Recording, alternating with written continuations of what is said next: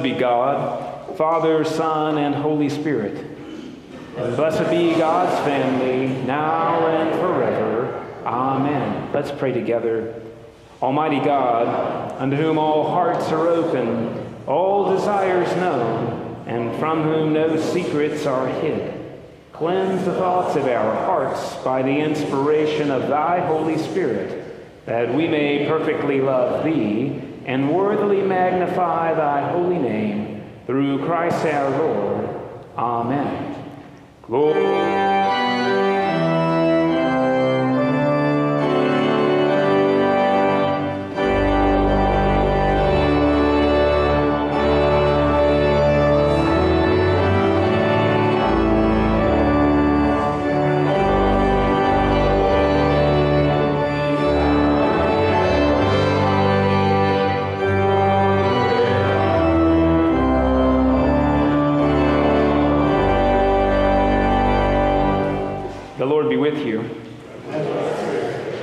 Pray. O Lord, mercifully receive the prayers of your people who call upon you, and grant that they may know and understand what things they ought to do, and also may have grace and power faithfully to accomplish them. Through Jesus Christ our Lord, who lives and reigns with you in the Holy Spirit, one God, now and forever. Amen. As you're being seated, uh, children are invited to Children's Chapel in the back with Mr. Alex.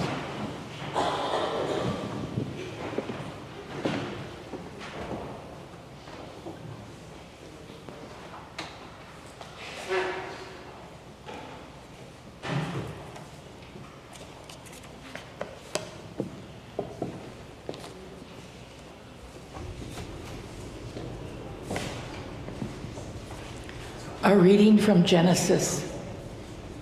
These are the descendants of Isaac, Abraham's son. Abraham was the father of Isaac, and Isaac was 40 years old when he married Rebekah, daughter of Bethuel, the Ar- Ar- Aramean of Paddan Aram, and sister of Laban the Aramean. Isaac prayed to the Lord for his wife because she was barren. And the Lord granted his prayer, and his wife Rebekah conceived. The children struggled together within her, and she said, If it is to be this way, why do I live? So she went to inquire of the Lord. And the Lord said to her, Two nations are in your womb, and two peoples born of you shall be divided. The one shall be stronger than the other, the elder shall serve the younger. When her time to give birth was at hand, there were twins in her womb. The first came out red, all his body like a hairy mantle, so they named him Esau. Afterward, his brother came out, with his hand gripping Esau's heel, so he was named Jacob. Isaac was 60 years old when she bore them. When the boys grew up, Esau was a skillful hunter.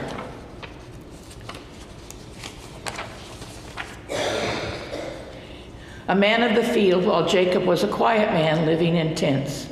Isaac loved Esau because he was fond of game, but Rebekah loved Jacob. Once, when Jacob was cooking a stew, Esau came in from the field and he was famished. Esau said to Jacob, Let me eat some of the red stuff, for I am famished. Therefore, he was called Edom. Jacob said, First, sell me your birthright. Esau said, I am about to die. Of what use is a birthright to me? Jacob said, Swear to me first. So he swore to him and sold his birthright to Jacob. Then Jacob gave Esau bread and lentil stew, stew, and he ate and drank and rose and went his way. Thus Esau despised his birthright. Hear what the Spirit is saying to God's people.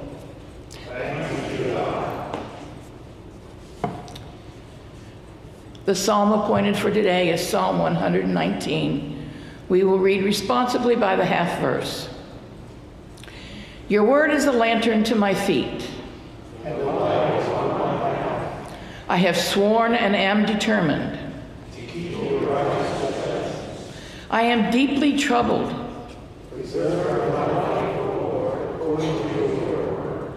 Accept, O Lord, the willing tribute of my lips. My life is always in my hand. The wicked have set a trap for me. Your decrees are my inheritance forever. I have applied my heart to fulfill your statutes. A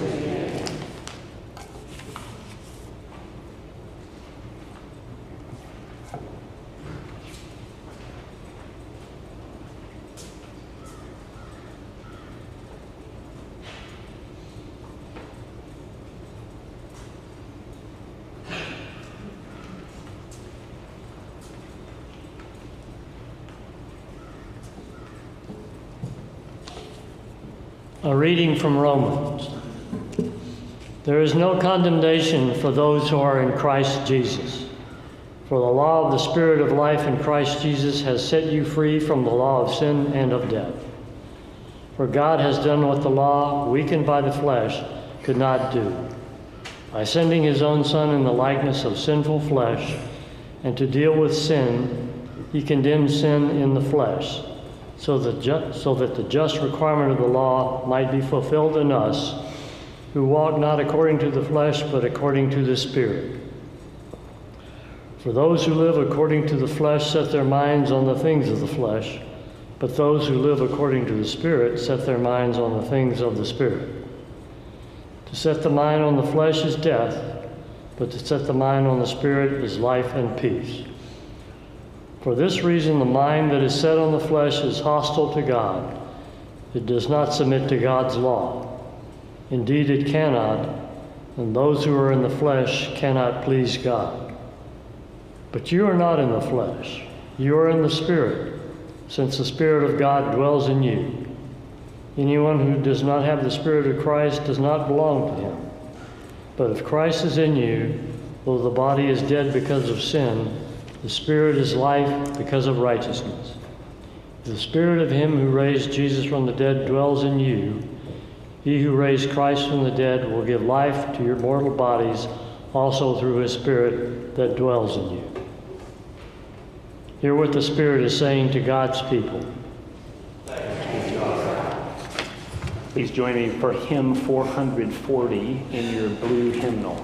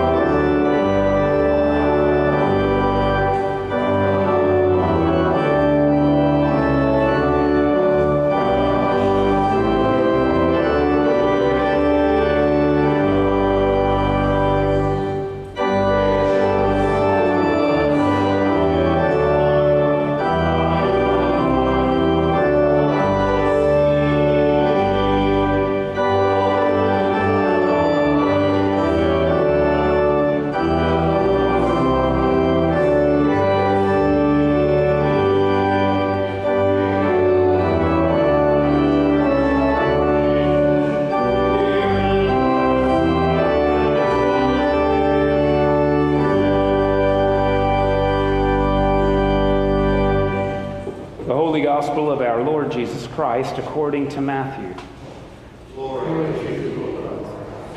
Jesus went out and sat beside the sea. Such great crowds gathered around him that he got into a boat and sat there while the whole crowd stood on the beach. And he told them many things in parables, saying, Listen, a sower went out to sow. And as he sowed, some seeds fell on the path, and the birds came and ate them up. Other seeds fell on rocky ground where they did not have much soil, they sprang up quickly since they had no depth of soil. But when the sun rose, they were scorched, and since they had no root, they withered away. Other seeds fell among thorns, and the thorns grew up and choked them. Other seeds fell on good soil and brought forth grain, some a hundredfold, some sixty, some thirty. Let anyone with ears listen. Later, Jesus explained the parable to his disciples and said, Hear then the parable of the sower. When anyone hears the word of the kingdom and does not understand it, evil one comes and snatches away what is sown in the heart. This is what was sown on the path. As for what was sown on rocky ground, this is the one who hears the word and immediately receives it with joy. Yet such a person has no root, but endures only for a while, and when trouble or persecution arises on account of the word, that person immediately falls away. As for what was sown among thorns, this is the one who hears the word, but the cares of the world and the lure of wealth choke the word, and it yields nothing. But as for what was sown on good soil, this is the one who hears the word and understands it, who indeed bear, bears fruit and yields, in one case a hundredfold, and in another sixty, and in another thirty. The Gospel of the Lord. Praise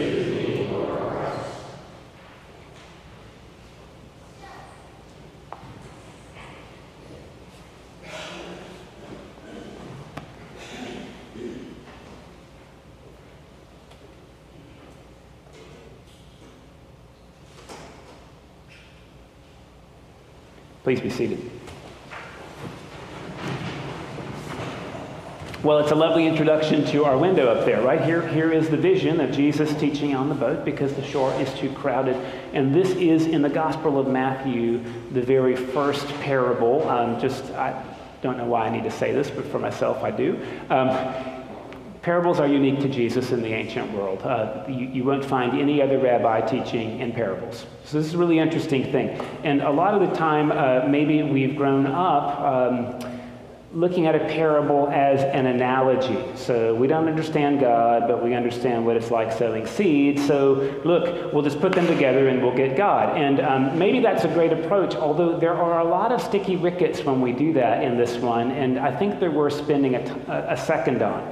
The first thing I want to do, if it's okay, well, I guess I'm going to do it anyway, um, is uh, talk about like what I think is probably the worst way we can use this parable and the way I've internalized it most of my life. It has to do with productivity.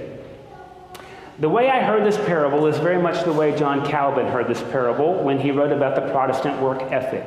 People are four kinds of soil. They are either hard hearted and, and in cahoots with the evil one, hence nothing good comes from them, or they just have that kind of weak faith with no root, or they get choked by concerns like taking care of their kids and taking care of their aging parents, and will they have enough money when they retire, those shallow faith people. And then there's the good ones and the good ones are the ones who reproduce a hundredfold, which means if you haven't got somebody to sign on the line and a hundred of them, well, you're one of the other types. Please hear, I'm not advocating that read. I'm just saying that read has owned me. The gospel of spiritual productivity. And I don't think it's the gospel. I'm convinced it's not good news and I'm not sure that it produces fruit anybody else would want to eat. So I want to unwind that. One of the things that has bothered me about the parable, if I'm totally honest, is why on earth would a farmer throw seeds in places where they don't grow? Now, you can go to Lowe's and buy a packet of seeds, it's really cheap, but in the ancient world, you, you had to be really careful about extracting seeds, drying them out, getting the right conditions. So, look, only a truly foolish person would go around throwing seeds into Clear Lake and being disappointed when they grow into a fruit orchard. So, if God's the sower, why is God wasting stuff? I mean, that just seems like bad stewardship. Sowing seeds where you know they can't grow. God didn't read the fall letter we put out every year, right? I mean, that just seems wasteful. So I, I want to offer you maybe a different um, thought about this, and, and, and, always take or leave it. Um, And it comes from being out west a little bit and noticing actually that um, a little bit in my own life, if I'm really honest, I'm probably not one type of soil. I've probably got all of these areas all over the place. Like there's areas where I'm really, really productive, and there's areas where I'm really choked by worries. And honestly, some of those worries are really, really good things. And then there's other areas where I'm probably just pretty hard hearted and nothing much is going on. But I wouldn't say I know anybody that's one type or another.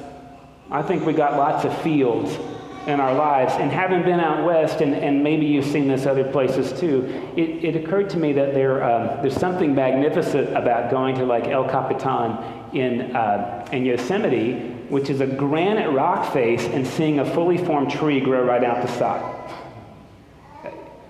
Well, you know how that tree got there. There were a lot of wasted seeds. Some of the seeds landed there, and of course, there was nowhere for them to sprout, so birds ate them up. But you know, I guess there were enough seeds that once the birds were full, they flew away, and there were a couple left behind. And sure enough, somehow, a little hair from a root got into a little tiny declension in one of those granite crevices and made the fissure bigger. And you know, I would guarantee you that first plant didn't grow very big. It probably didn't produce any fruit. It may not even had a leaf. But a couple hundred years later, there was a channel enough for a bigger root to get in there. I wonder if instead of our instant productivity demands, if this story isn't reminding us that God plays the long game. You probably, if you're like me, you've had somebody in your life who insisted on being good to you when you were sure you didn't deserve it. Initially, you can kind of like dial that away, you know, like they're just nuts, right? They're nuts. And then after a while, they may keep coming back, and you may find yourself thinking, they're just starting to be annoying. How do I get them to leave me alone? They keep telling me, like, they're thankful and I'm good, or something like this. And then hopefully, hopefully, over time, they broke through and just a little root got in. A little root got in and started to do what I call terraforming. Started to terraform you. Maybe the first plants didn't grow very much, but over a lifetime of ministry and love, whether this is your parent or your spouse or one of your kids or just somebody you work with, you start to find the soil changing and you start to find perhaps a little bit of grace and goodness taking root in you, even to your surprise. I read that way, I would like to suggest to you um, one of my friends from 8 o'clock always says, Mike says to me, I've never learned anything from my successes. I've only learned from my failures. And so maybe, maybe some of our failures just get to be the fertilizer for the new growth.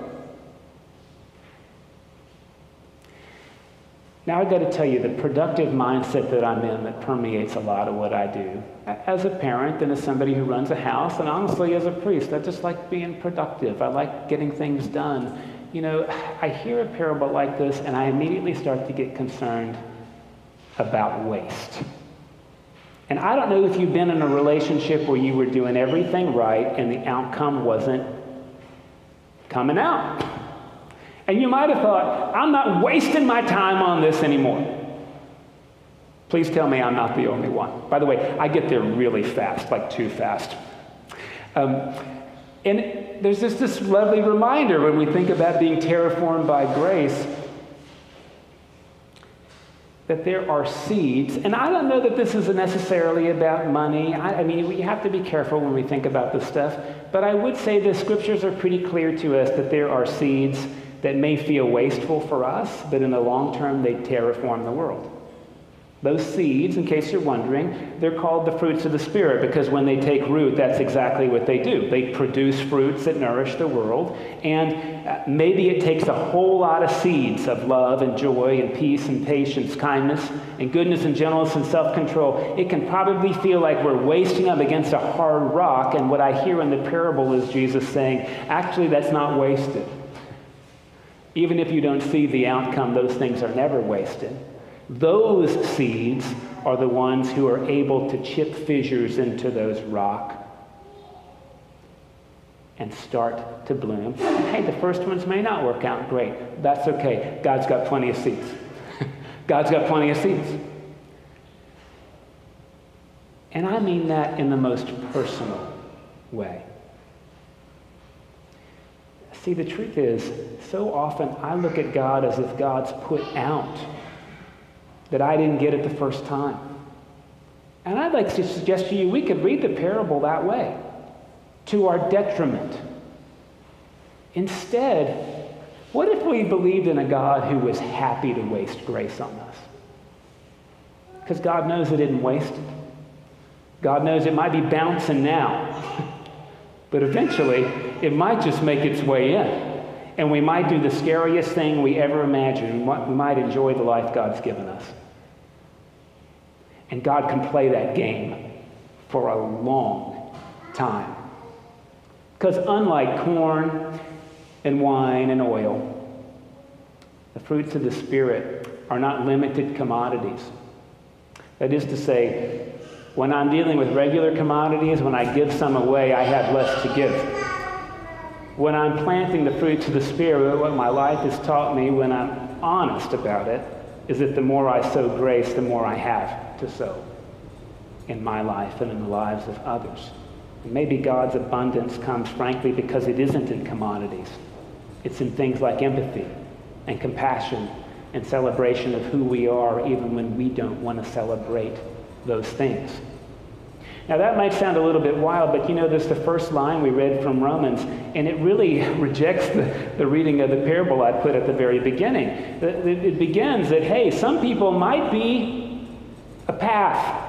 And some people might be rocky soil, and some people might be thorny. And then there's those really good folks, and guess what? There's no condemnation for any kind of soil in Jesus Christ. And if Christ doesn't condemn me, why do I want to condemn myself? And why do I want to condemn other people who aren't hustling the land as hard as I want to? You might have a different answer from me. But I think my answer is because I'm just a little bit afraid that God's willing to waste grace on me. But I'm pretty sure God is willing to waste grace on you and me. Now, we're reading this book, at least a few of us are, uh, from the artist's way. And, you know, this happens sometimes that you'll hear a thing 10 years and you're like, yeah, yeah, yeah, yeah, yeah, whatever, you know. And then you hear it for the 100 millionth or 11th time and it's like, oh, that makes so much sense. Um, so this week, or, or, actually a week and a half ago, we were, we were still in Africa. Uh, this, is, this is what uh, the lady wrote. We come to recognize that God is unlimited in supply and that everyone has equal access.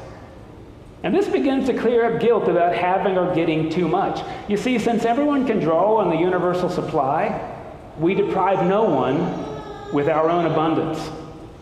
If we think of receiving God's good as being an act of worship, cooperating with God's plan to manifest goodness in our lives, we could begin to get to let go of having to sabotage ourselves sabotage ourselves. Listen, I can tell you as a priest, there are people in the room who are the loveliest people I know who don't want to call me because they may not really need it. Because maybe they only get four clergy visits in their life and they don't want to waste one now. Jim will agree, this happens. He's laughing so he doesn't cry. Listen, you don't have a limit with clergy visits. You taking time about something like that may not be consequential is not depriving somebody else of clergy time. Promise. I don't want to say that's what I'm here to do. I want to say that's what God is here for us to do with one another. You don't have to deserve it. You don't have to feel like you deserve it. You don't have to agree with God that God thinks you deserve it. This is part of like what we call faith.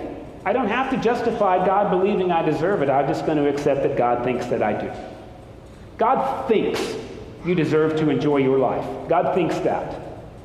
God thinks that you are worthy of love even when you don't feel like it. God thinks that. I am very convinced of it. God thinks that even if you don't know what to do with that, God's not willing to condemn you. Because God doesn't think you're worthy of that. God thinks that if we can't change the soil of our lives while we're alive, God will take care of it when we're dead. God thinks that.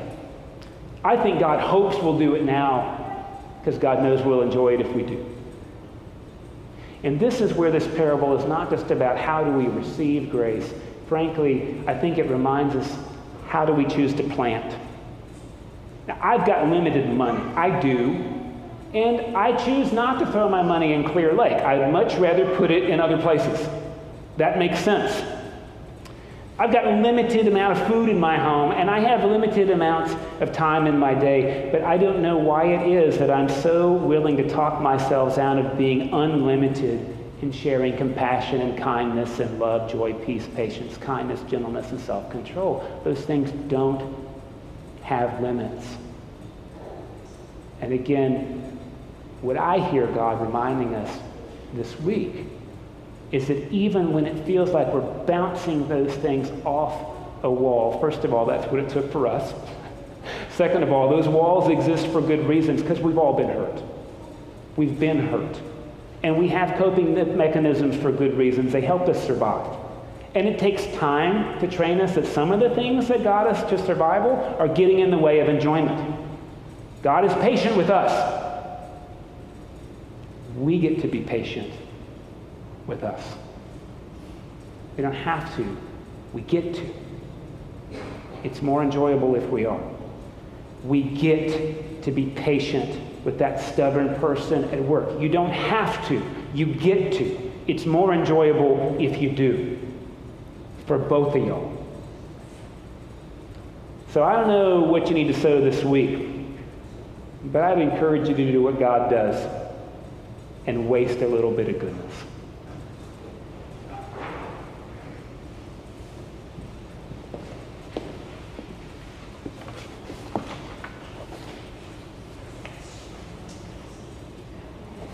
Please join me as we pray our faith in the words of the Nicene Creed. We believe in one God, the Father,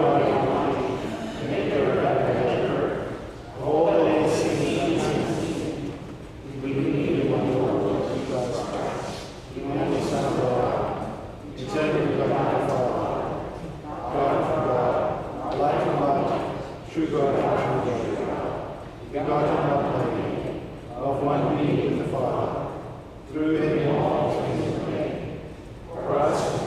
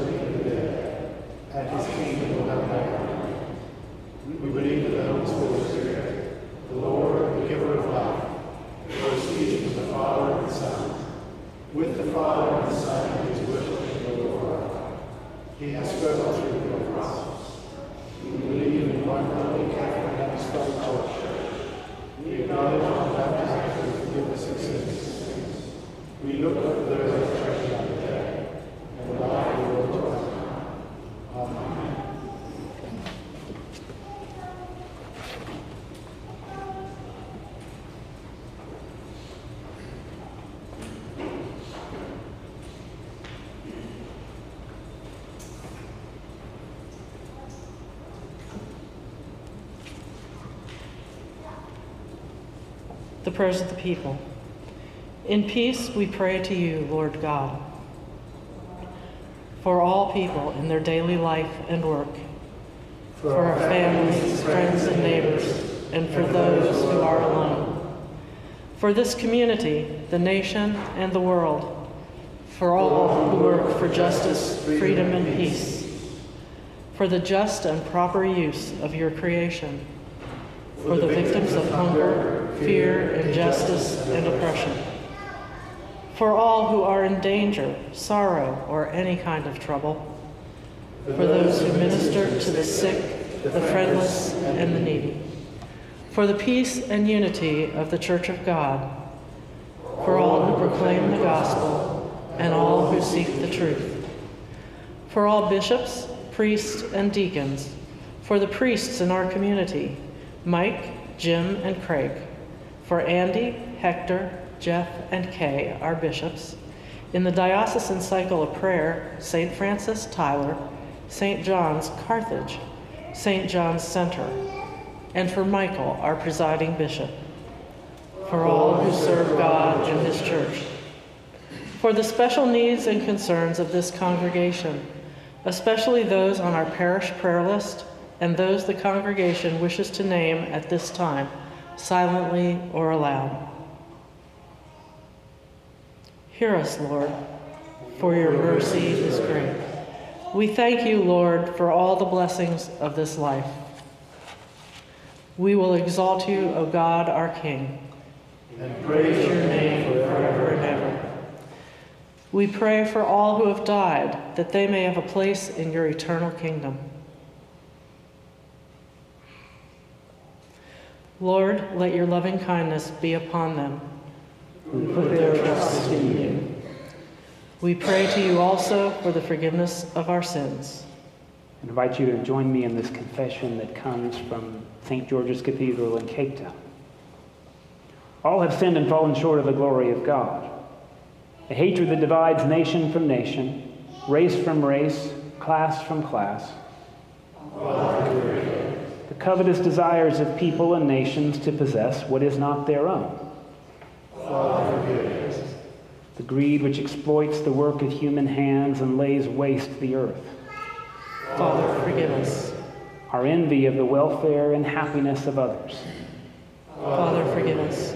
Our indifference to the plight of the imprisoned, the homeless, the refugee. Father, forgive us. The lust which dishonors the bodies of men, women, and children. Father, forgive us. The pride which leads us to trust in ourselves and not in God. Father, forgive us.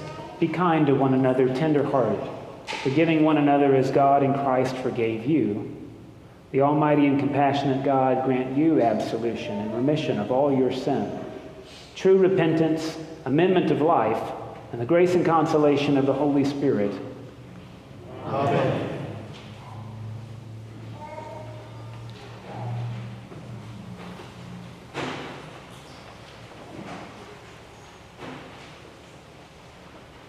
Peace of the Lord be always with you.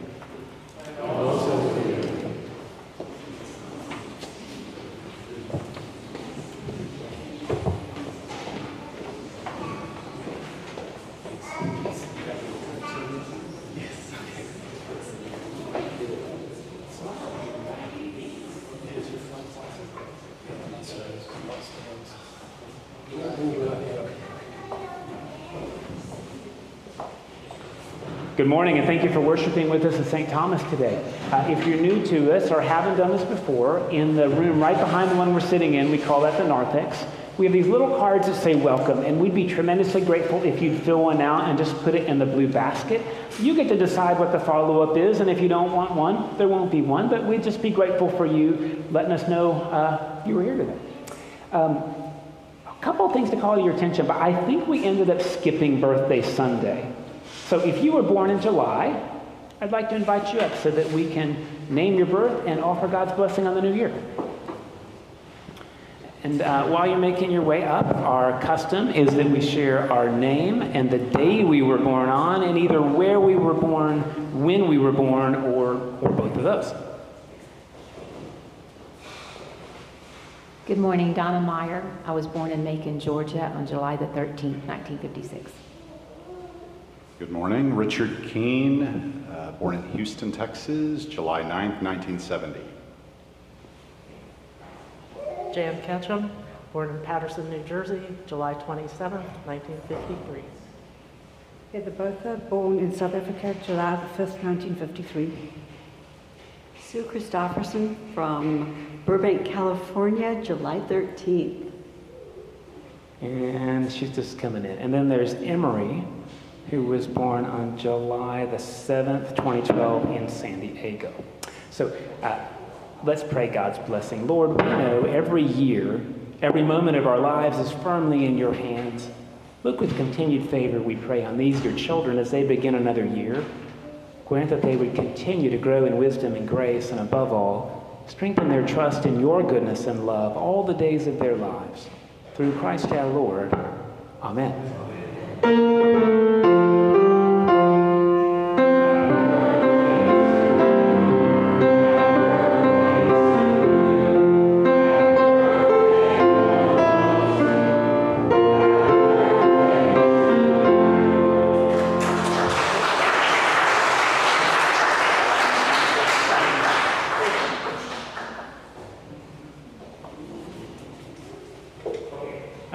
also get to do anniversaries. So if you're celebrating an anniversary in July,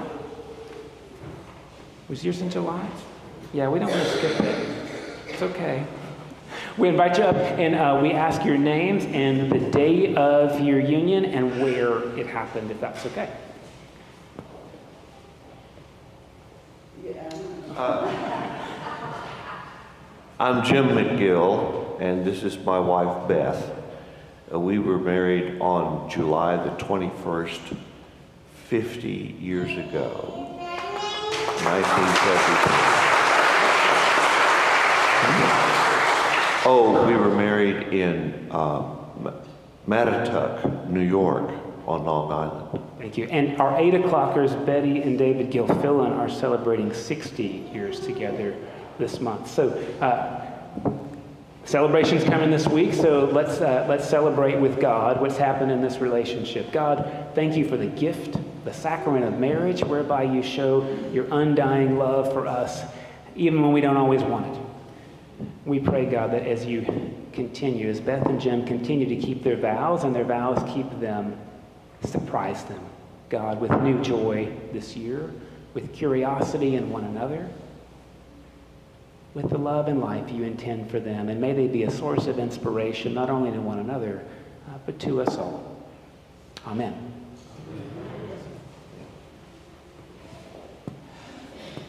You know, it's pretty sweet to celebrate anniversaries. I just have to say, right? Because 19 years in, I've probably counted who gets what piece of furniture about four or five times. But to hear, you know, 50 and 60 years, it's just lovely to do in community. So thanks for being a part of that. A um, couple things I want to lift up to us that are coming up. And first, it's always good to go back uh, what happened um, the last uh, the last week or so. So uh, yesterday, tremendous outpouring of love and support for two funerals.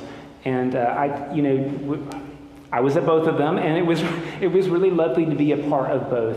Um, two fantastic, truly lovely human beings. And one thing we don't always get, you know, I used to be a, uh, uh, on North Island in Coronado where they train Navy SEALs, and every other funeral I did was for a Navy person.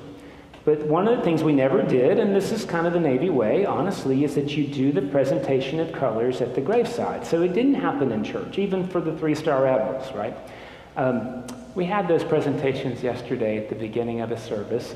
We had a 99 year old Joe Bass, who was a submariner, one of the last World War II vets kind of around, just to be honest, right? So, submariner uh, went on to live a fantastic, I mean, he, the testimony about the guy is fantastic.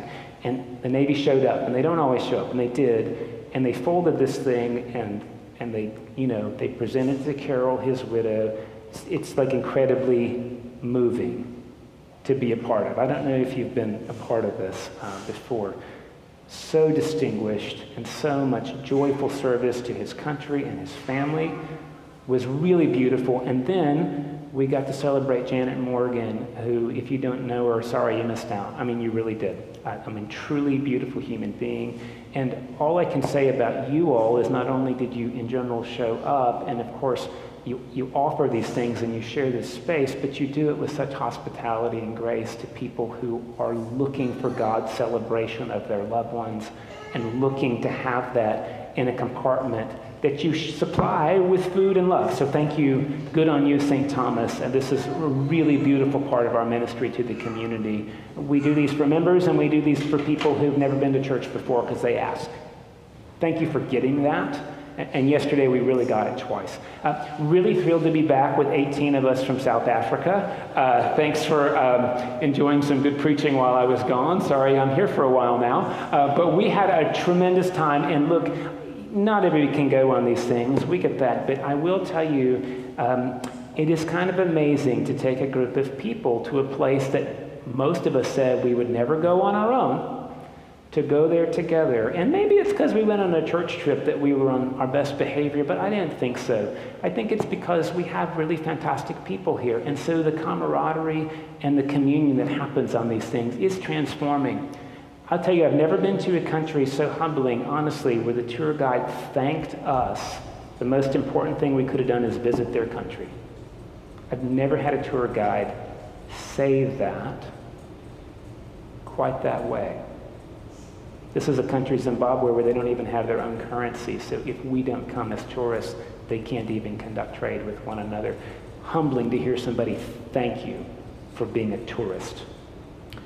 And uh, to go with Garmin, of course, was absolutely amazing to think through, you know, how South Africa is still trying to, well, discover itself after years of apartheid. So it was a really beautiful pilgrimage, and thank you for, for thinking of us, and uh, you'll get to hear more about it in, in the weeks that, that, that come. A um, couple things coming up. Uh, this coming Thursday, uh, this week we're going to have probably 200 kids here for summer camp doing Camp Invention. Uh, so the, the campus is going to kind of be packed. But on Thursday at 9.30, I'd like to offer coffee with the rector in the narthex. That's the one room not being used. So you don't have to register, but if you're interested in coming by and just have an informal time, um, I'll be here at 9:30 uh, in the narthex, and uh, yeah, there'll be there'll be a lot of kids in the building, which is kind of a magical thing. So uh, I'll be here from 9:30 till about 10:30 or 11. Feel free to drop in and drop out as as fits your schedule.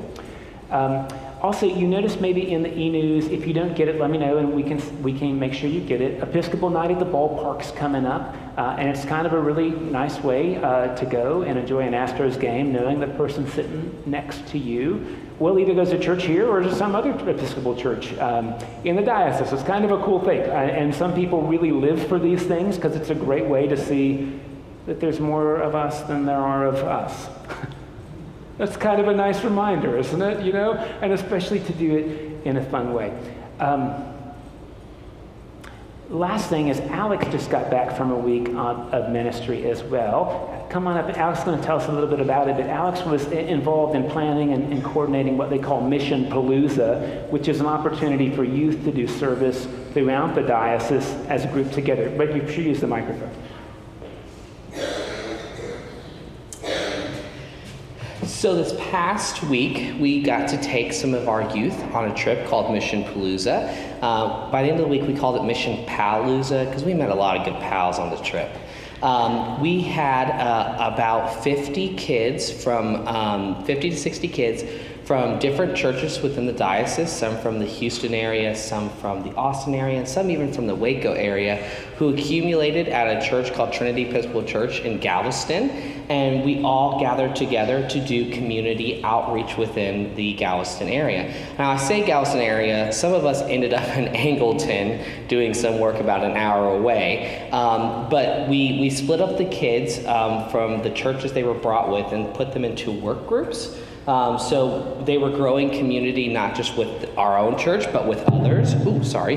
And so we split them into work groups, and they all got to go out each day and do service work and create service opportunity. Some of our kids went to Angleton, like I said, about an hour away from Galveston, to do work on painting restoring houses that were still being affected by hurricane, or still work re, re, um, re, reconstructed from Hurricane Harvey there, and, and so there is still some work that they were doing for that. Um, it was very hot those days. Our heat index hit about 106, but the kids trooped on. They had, they started a strategy of um, some of the kids would sit in the shade for a little while while the others painted, and then they'd switch every half hour to 45 minutes, and they started this cool system. Um, they really encouraged one another through the heat. We had another group, two groups stay on the island. One worked with St. Vincent's House, um, which is an organiz- community outreach organization associated with the Episcopal Church.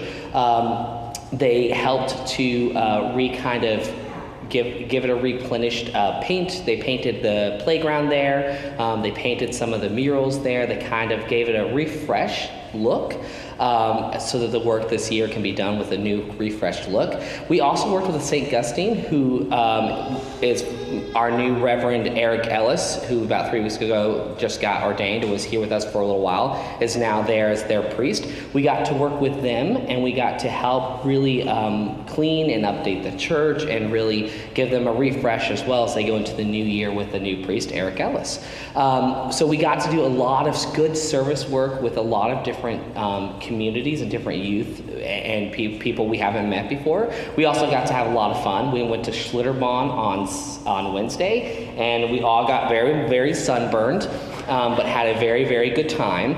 Um, and then on Thursday we had a very unique and cool experience. We we took all the kids and we said we're on Galveston. Uh, we got to go to the beach, but we actually we said why don't we go to the beach and let's do church on the beach. Let's do Eucharist on the beach. Um, so we actually took the kids and about right at sundown, we went out when it was nice and cool and, the, and the, the beach was quiet. And we had a very cool Eucharist service on the beach, and the kids really loved it. It was a very beautiful experience.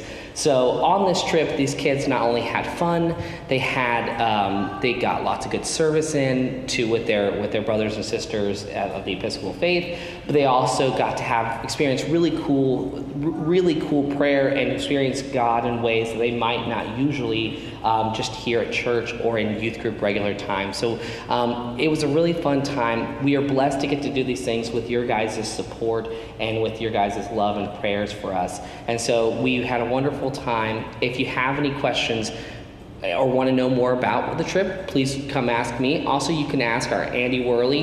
He was a rock star on this trip. Um, by the end of the week, he had all the kids playing wall ball with the tennis ball he brought. It was awesome. You can also talk to Andy Worley. He'd love to tell you a lot more about that trip too. So, thank you so again. Thank you so much for your love and support. And if you have any other want to know more, just let me know.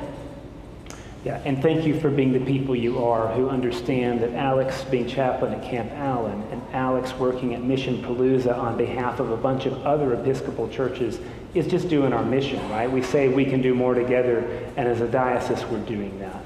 Continue to walk in love. As Christ first loved us and gave himself for us, an offering and sacrifice to God.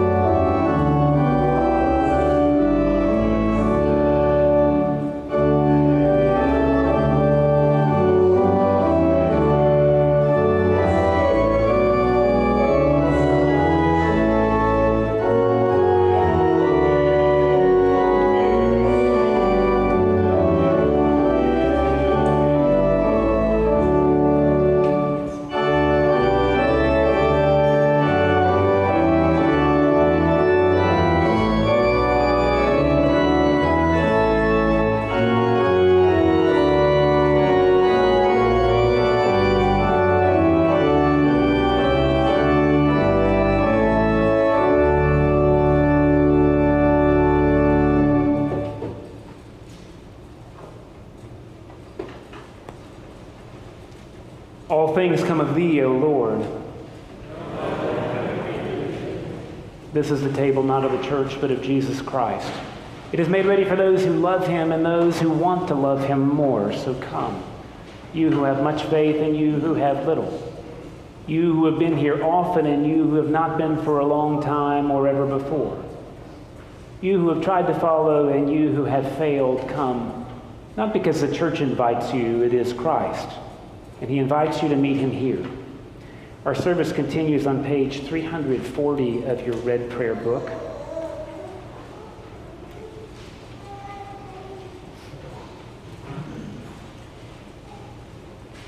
And just forgive my brain, it's still in, somewhat in a different time zone, so the bulletin looks a little funny. We're just gonna we're just gonna go with the way we do it normally, okay? The Lord be with you.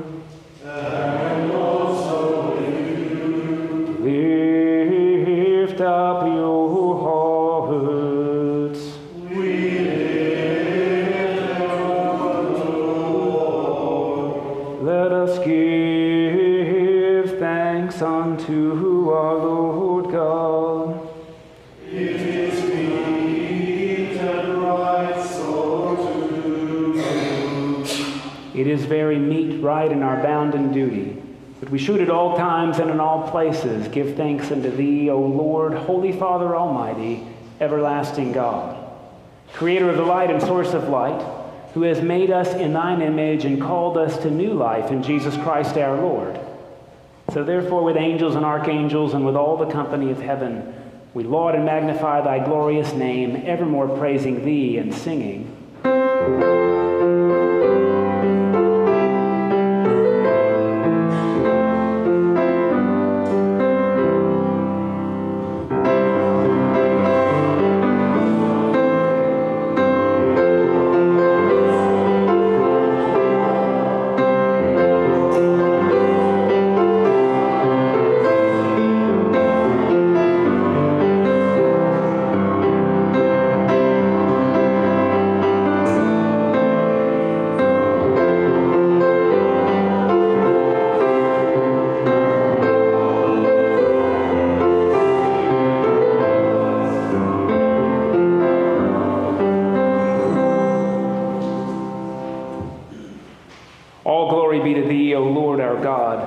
That thou didst create heaven and earth, and didst make us in thine own image.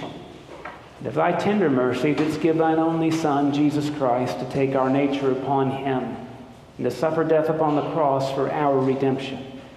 He made there a full and perfect sacrifice for the whole world, and then institute, and in his holy gospel command us to continue, a perpetual memory of that, his precious death and sacrifice, until his coming again. For in the night in which he was betrayed, Jesus took bread.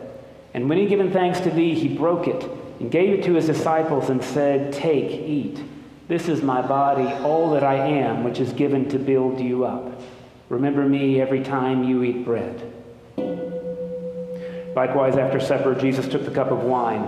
And when he had given thanks, he gave it to them, saying, Drink this, all of you. This is my blood, my life force, given to nourish your own. Whenever you drink wine, remember me. Wherefore, O Lord and Heavenly Father, we, thy people, do celebrate and make with these thy holy gifts, which we now offer unto thee, the memorial thy Son hath commanded us to make, having in remembrance his blessed passion and precious death, his mighty resurrection and glorious ascension, and looking for his coming again with power and great glory. We most humbly beseech thee, O merciful Father, to hear us with thy word and Holy Spirit to bless and sanctify these gifts of bread and wine, so that they may be unto us the body and blood of thy dearly beloved Son, Jesus Christ. And we earnestly desire thy fatherly goodness to accept this, our sacrifice of praise and thanksgiving, whereby we offer and present unto thee, O Lord, ourselves, our souls and our bodies. Grant, we beseech thee, that all who partake of this holy communion may worthily receive the most precious body and blood of thy Son, Jesus Christ, and be filled with great, thy grace and heavenly benediction. And also that we and all thy whole church may be made one body with him. He may dwell in us and we in him, through the same Jesus Christ our Lord. By whom and with him and in whom, in the unity of the Holy Ghost, all honor and glory be unto thee, O Father Almighty, world without end. Amen. And now, as our Savior Christ has taught us, we are bold to pray from the New Zealand prayer book. Eternal Spirit, earth maker, pain bearer, life giver, source of all that is and that shall be, Father and Mother of us all, loving God in whom is heaven. The hallowing of your name echo through the universe. The way of your justice be followed by the peoples of the world. Your heavenly will be done by all created beings. Your commonwealth of peace and freedom sustain our hope and come on earth. With the bread we need for today, feed us. In the hurts we absorb from one another, forgive us. In times of temptation and test, strengthen us. From trials too great to endure, spare us. From the grip of all that is evil, free us. For you reign in the glory of the power that is love, now and forever. Amen. Alleluia. Christ our Passover is sacrificed for us. These are the gifts of God for you, the family of God. Feed on them in your hearts by faith and with thanksgiving.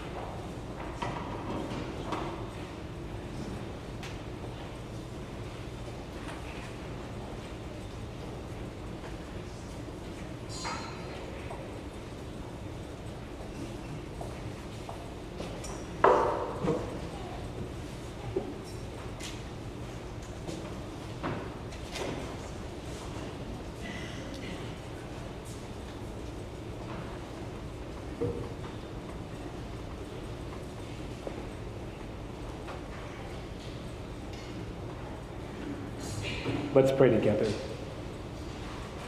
Father of all, we give you thanks and praise that when we were still far off, you met us in your Son and brought us home.